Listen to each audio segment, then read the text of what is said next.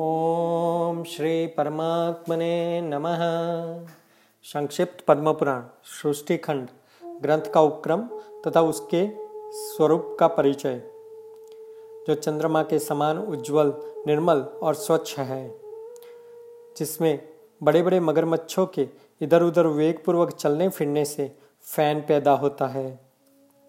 ब्रह्मा जी के प्रादुर्भाव की कथावार्ता में लगे हुए और व्रत नियम परायण में श्रेष्ठ वैसे ब्राह्मण जिसका सदा सेवन करते हैं। ओमकार जब से विभूषित त्रिभुवन गुरु ब्रह्मा जी, जिसे अपनी दिव्य दृष्टि से पवित्र किया है, जो पानी पीने में स्वादिष्ट है और अपनी विशालता के कारण रमणीय जान पड़ता है, वह पुष्कर तीर्थ का पापहारी जल हम लोगों को पवित्र करें।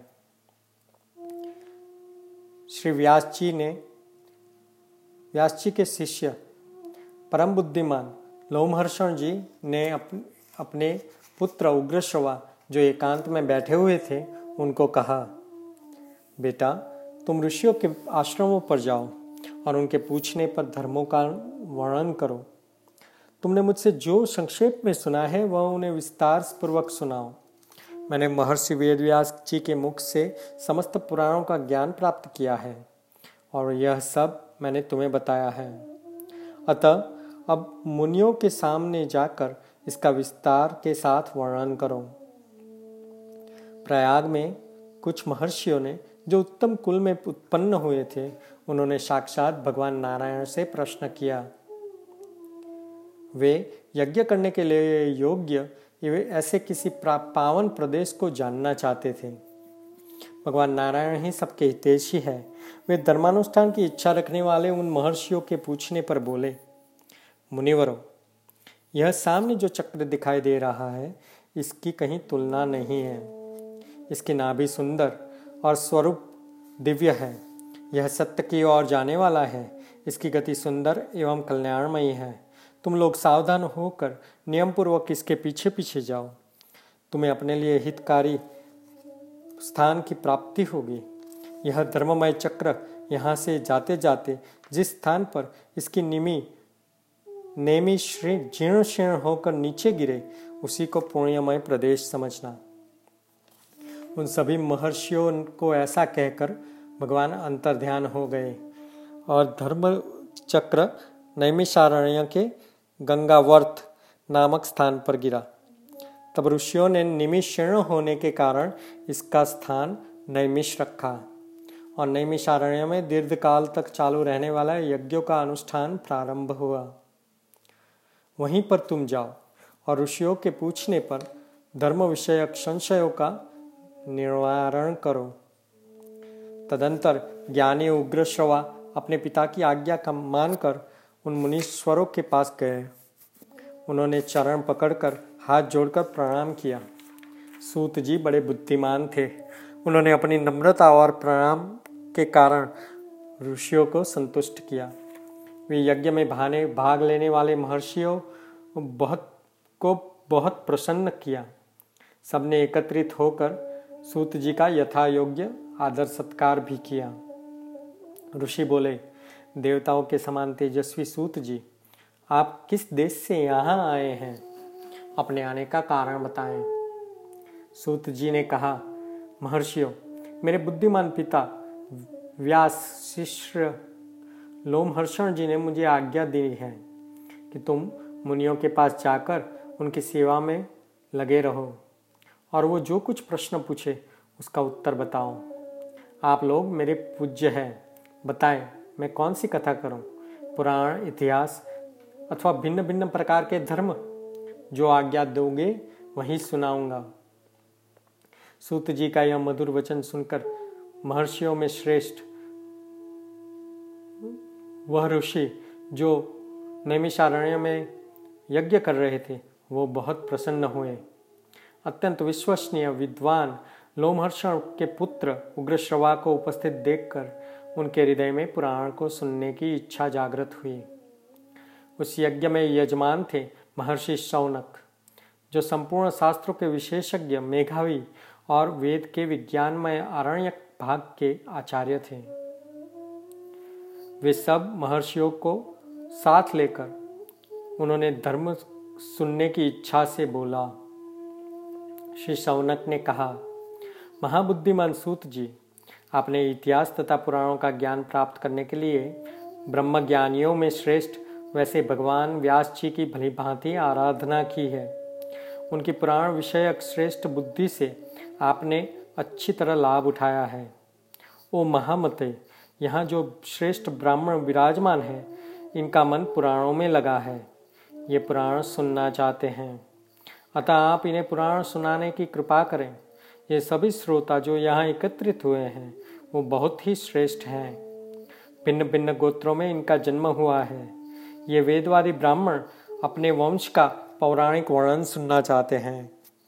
इस दीर्घकालीन यज्ञ के पूर्ण होने तक आप मुनियों को यह पुराण सुनाएँ।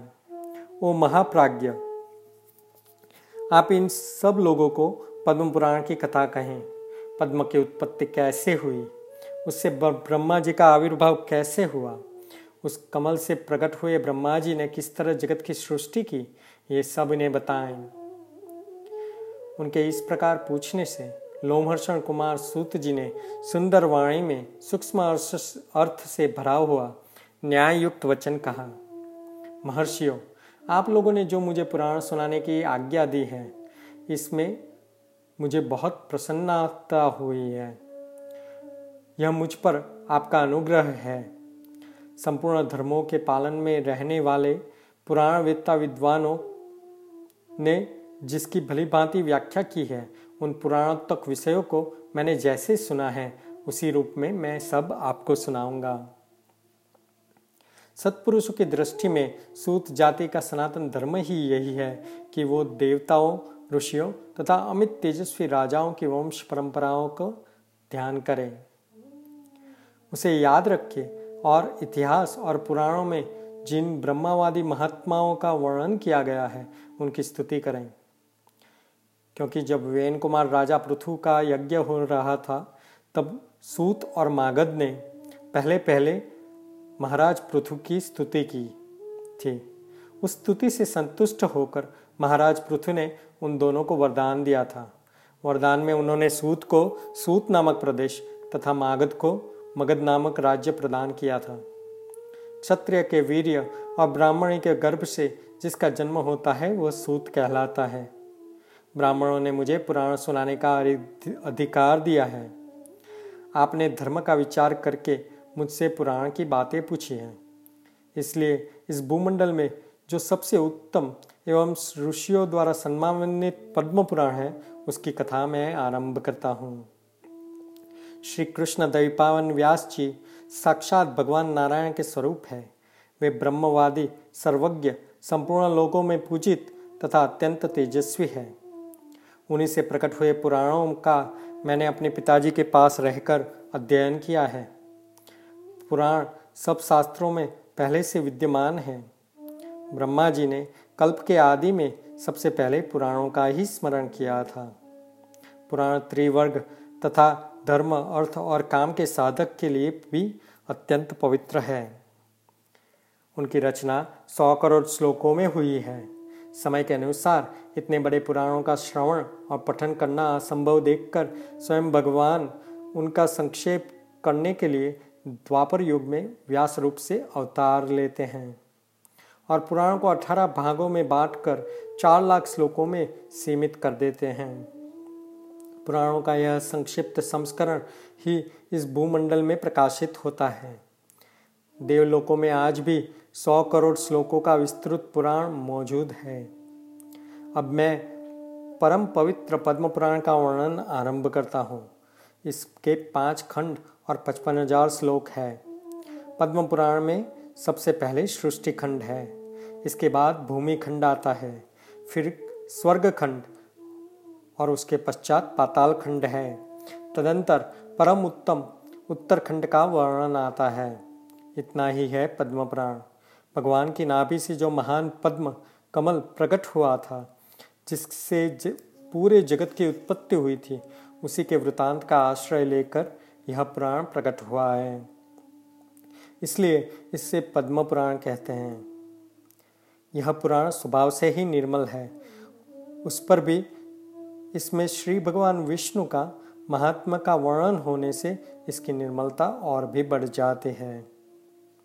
देवादिदेव भगवान विष्णु ने पूर्व काल में ब्रह्मा जी के प्रति जिसका उपदेश किया था, तथा ब्रह्मा जी ने जिसे अपने पुत्र मरीचि को सुनाया था, वही है यह पद्म पुराण ब्रह्मा जी ने इसे इस जगत में प्रचलित किया है।